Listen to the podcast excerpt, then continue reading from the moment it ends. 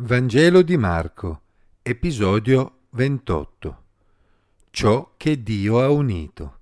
Leggo nella Bibbia, in Marco capitolo 10, versetti 1 a 12. Poi Gesù partì di là e se ne andò nei territori della Giudea e oltre il Giordano. Di nuovo si radunarono presso di lui delle folle, e di nuovo egli insegnava loro come era solito fare. Dei farisei si avvicinarono a lui per metterlo alla prova, dicendo: «È lecito a un marito mandare via la moglie?» Ed egli rispose loro: «Che cosa vi ha comandato Mosè?» Essi dissero: «Mosè permise di scrivere un atto di ripudio e di mandarla via». E Gesù disse loro: «È per la durezza del vostro cuore che Mosè scrisse per voi quella norma, ma al principio della creazione Dio li creò maschio e femmina. Perciò l'uomo lascerà suo padre e sua madre e si unirà a sua moglie, e i due saranno una sola carne. Così non sono più due, ma una sola carne. L'uomo dunque non separi quel che Dio ha unito». In casa i discepoli lo interrogarono di nuovo sullo stesso argomento, ed egli disse loro: «Chiunque manda via sua moglie e ne sposa un'altra, commette adulterio verso di lei, e se la moglie ripudia suo marito e ne sposa un altro, commette adulterio».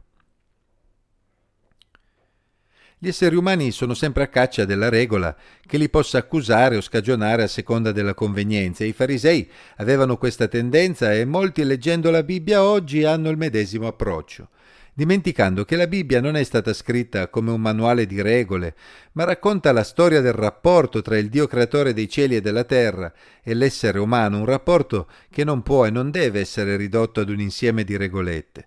Gesù si trovava di nuovo nei territori della Giudea e oltre il Giordano, come ormai accadeva continuamente, le folle lo circondavano e Gesù con amore insegnava loro. Come già era accaduto altre volte, anche alcuni appartenenti alla setta dei farisei si avvicinarono a lui e gli ponevano delle domande. Però il loro scopo, e Gesù lo sapeva, non era quello di imparare da Gesù, ma quello di metterlo alla prova. I farisei erano esperti conoscitori della legge, conoscevano bene quanto la legge prescriveva a riguardo, ma volevano comunque che Gesù si esprimesse su quel tema, perché lo avrebbe esposto anche politicamente. Infatti in quella zona tutti sapevano che Erode Antipa aveva arrestato e in seguito aveva fatto uccidere Giovanni Battista, proprio perché Giovanni aveva denunciato la sua relazione illecita con Erodiade. Si veda Marco 6, 17 a 29. Erode Antipa aveva intrecciato una relazione con Erodiade, moglie di suo fratello Erode Filippo, durante una sua visita a Roma. Erode Antipa era già sposato con un'altra donna, eppure l'aveva portata con sé in Galilea e l'aveva sposata. Oltre ad essere sua cognata, Erodiade era anche sua nipote, così come era nipote di Erode Filippo, e la legge mosaica proibiva tali unioni e i farisei lo sapevano bene. Ma si guardavano bene dall'esporsi come aveva fatto Giovanni Battista. Chiaramente essi preferivano che fosse Gesù ad esporsi come aveva fatto Giovanni, e probabilmente si auguravano che facesse la stessa fine. A partire dalla domanda generica «è lecito a un marito mandare via la moglie?», sulla quale avevano già le loro opinioni basate sulla legge, volevano probabilmente portare Gesù a misurarsi con il caso particolare di loro interesse. Gesù non cadde nel loro tranello, infatti, come spesso capitava, rispose alla loro domanda con un'altra domanda: «Che cosa vi ha comandato Mosè?». Si noti che essi avevano una risposta pronta a tale domanda. Mosè permise di scrivere un atto di ripudio e di mandarla via. La loro pronta risposta dimostra che la loro richiesta non nasceva da un sincero desiderio di imparare qualcosa sull'argomento. Essi, che praticavano il divorzio come permesso dalla legge di Mosè, mandando via le mogli dopo aver scritto loro una lettera di ripudio, prima di prendersene un'altra, si sentivano infatti coperti dalla legge nel loro modo di comportarsi. Dal loro punto di vista erano altri quelli che invece non rispettavano la legge e sui quali avrebbero voluto sentire il parere di Gesù.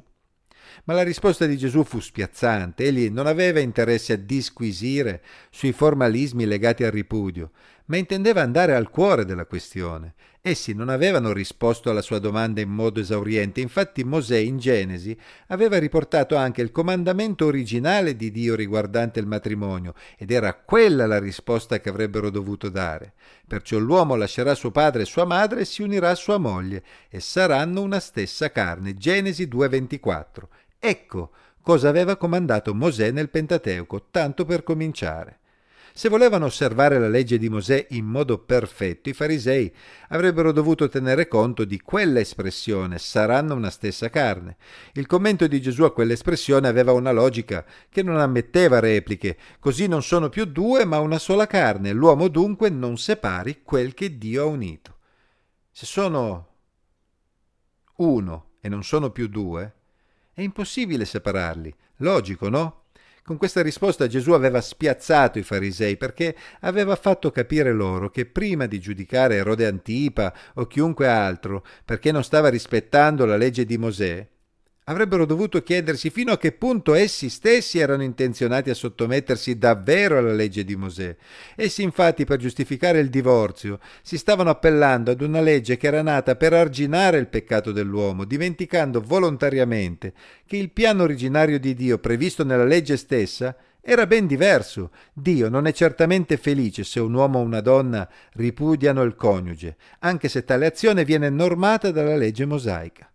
Molti lettori si staranno chiedendo, ma se la legge stessa esprime l'idea secondo cui il matrimonio è indissolubile, allora perché prevede anche il divorzio? Non è una contraddizione? Per rispondere a questo interrogativo è sufficiente rileggere quanto rispose Gesù ai farisei. È per la durezza del vostro cuore che Mosè scrisse per voi quella norma. Con questa frase Gesù ci rivela una verità fondamentale che ci fa capire perché all'interno della legge stessa ci sono talvolta leggi che possono sembrare contraddittorie. La scrittura infatti presenta la progressione della rivelazione di Dio all'uomo e nella legge troviamo norme che sono state date per arginare il peccato dell'uomo, non per risolverlo alla radice. Si pensi ad esempio alla poligamia, che è un'invenzione umana molto antica, si veda Genesi 4,19, assolutamente contraria all'idea originale di Dio. Dopo il peccato di Adamo ed Eva, che furono strettamente monogamici, tale pratica si diffuse velocemente tra i loro discendenti e nella legge la troviamo addirittura regolamentata da Dio per tutelare le mogli meno amate. Si vede ad esempio Deuteronomio 21, versetti 15 e 17. Questo significa, come molti sostengono ancora oggi, che Dio giustificava la poligamia in passato o che la giustifichi anche nel presente? Non credo sia corretto affermarlo. Possiamo invece dire che nella legge Dio la regolamenta per arginare gli effetti negativi di tale pratica, che portava a situazioni familiari di grande rivalità, come ben evidente ad esempio nella vita di Giacobbe e delle sue mogli, impedendo che le mogli meno amate e i loro figli venissero messi da parte. Insomma, si tratta di una legge per regolamentare gli effetti negativi di un cattivo costume, non per giustificarlo.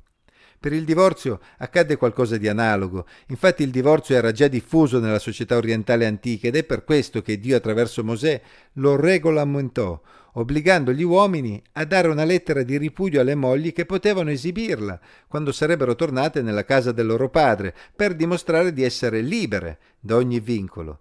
Tale ripudio poteva però avvenire solo in casi particolari, secondo Deuteronomio 24.1, quando cioè si fosse trovato qualcosa di vergognoso a riguardo della donna. Su quel concetto c'erano diverse interpretazioni tra le varie scuole rabbiniche. Ma Gesù in questo brano non si occupò di entrare in questi dettagli. Infatti, mentre i farisei volevano portare Gesù a disquisire sul modo corretto di applicare la legge, egli ricordò loro che stavano dedicando il loro tempo a dibattere sul piano B, senza preoccuparsi invece di mantenersi fedeli al piano A.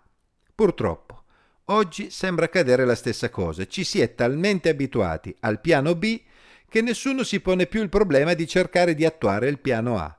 Il matrimonio è una straordinaria istituzione stabilita da Dio fin dalla creazione. Un uomo e una donna si incontrano, si uniscono per la vita e hanno dei figli. Questo è il piano originale di Dio per l'uomo e la donna. Qualunque deviazione da questo piano sarà sempre un piano B, per cercare di arginare gli effetti del peccato. Su questo credo che Gesù sia stato molto chiaro e tutti dovremmo essere d'accordo. Possiamo passare il nostro tempo come i farisei a discutere su tutta la casistica possibile e sul modo di trattarla. Oppure possiamo dedicare le nostre energie a fare di tutto per fare funzionare il piano A. Questo mondo ha più che mai bisogno di vedere famiglie che funzionano, in cui entrambi i coniugi scelgono volontariamente di sottomettersi al piano di Dio e nonostante le inevitabili difficoltà che qualunque convivenza umana si porta dietro, fanno di tutto per venirsi incontro l'uno all'altro. Questa è la migliore testimonianza che possiamo dare a questo mondo. Può capitare che le cose vadano storte perché uno dei due sceglie di seguire una strada più facile, ma non si tratta certamente di una vittoria per nessuno dei due. Quando poi ci sono dei figli, la sofferenza di tutti i membri della famiglia si amplifica ulteriormente. Notiamo che quando si trovò in privato con i discepoli, non dovendosi più preoccupare per il tranello che i farisei gli avevano teso per farlo venire allo scoperto, Gesù fu particolarmente esplicito nel dichiarare che al di là delle possibili vie di uscita dal matrimonio che si potevano trovare nella legge, i suoi seguaci avrebbero fatto bene a considerare seriamente il matrimonio e a non prendere nemmeno in considerazione la possibilità di risposarsi dopo aver ripudiato il proprio coniuge. Avrebbero dovuto considerarsi degli adulteri se avessero agito così nei confronti del proprio coniuge. In questo brano, quindi, Gesù non si mise a disquisire sulla possibilità o meno di divorziare e risposarsi e sulle possibili casistiche come avrebbero voluto i farisei o come forse avrebbe voluto qualcuno di noi, ma piuttosto egli volle riportare i suoi discepoli ad avere la giusta considerazione del matrimonio per evitare che sulla base di una legge data per arginare il peccato il ripudio diventasse qualcosa che permetteva e giustificava il peccato. Credo sia quindi bene che di fronte a questi versi tutti riflettiamo sull'importanza del piano A di Dio per il matrimonio. Se siamo credenti e siamo sposati, impegniamoci davanti a Dio per fare in modo che i nostri matrimoni funzionino in modo che Dio possa usarci come una testimonianza di quanto sia straordinario ciò che Dio ha preparato per un uomo e una donna che imparano ad amarsi. Non dimentichiamolo e non andiamo a caccia, come i farisei, della regoletta che può giustificarci. Tuttavia, è bene ricordare che questo brano non deve essere usato come una pistola puntata verso chi, purtroppo, talvolta anche contro la sua volontà, ha visto naufragare il suo matrimonio ed è stato già ripudiato dal coniuge. Come cristiani abbiamo la responsabilità di perseguire il piano A di Dio, ma abbiamo anche la responsabilità di amare il nostro prossimo, di comprendere, aiutare e trovare soluzioni percorribili in tutti i casi reali che ci troveremo davanti. E per farlo non abbiamo solo bisogno di applicare regolette, ma abbiamo davvero bisogno di tutta la saggezza che Dio può donarci.